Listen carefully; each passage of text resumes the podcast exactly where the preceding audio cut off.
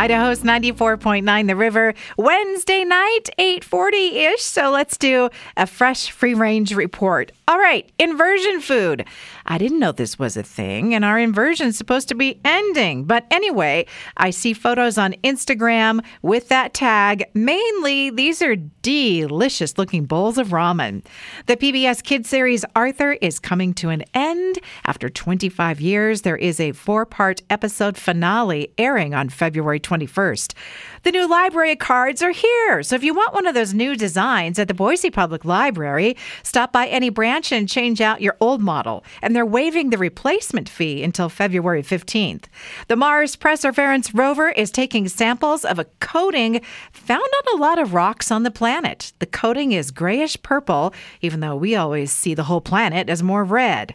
And one of those startling alerts got pushed to cell phones in Missouri late yesterday about a suspicious vehicle described as purple and green 1978 Dodge 3700 GT with the license plate. You kid me? Batman fans will recognize. Um, what's going on there. And oops, they meant to run a test that wasn't supposed to go to everyone.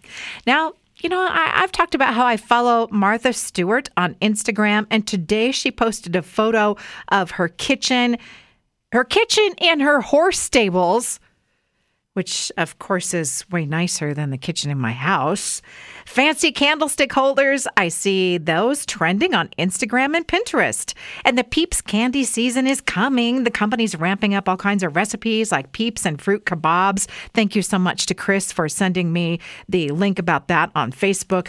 Also, they're promoting a Peepsonality test based on what color and shape you like best. And all the assessments, by the way, are super sweet. The Lindt Chocolate Company has a new Lindor ball flavor. It's almond butter truffle. Yes, please. And finally, tonight, a survey finds that most of us say eating healthy during the day gives us permission to do the opposite at night. And we do that three times a week. And you know what? I have no judgment. We are in feral times, my friends. Do what makes you happy.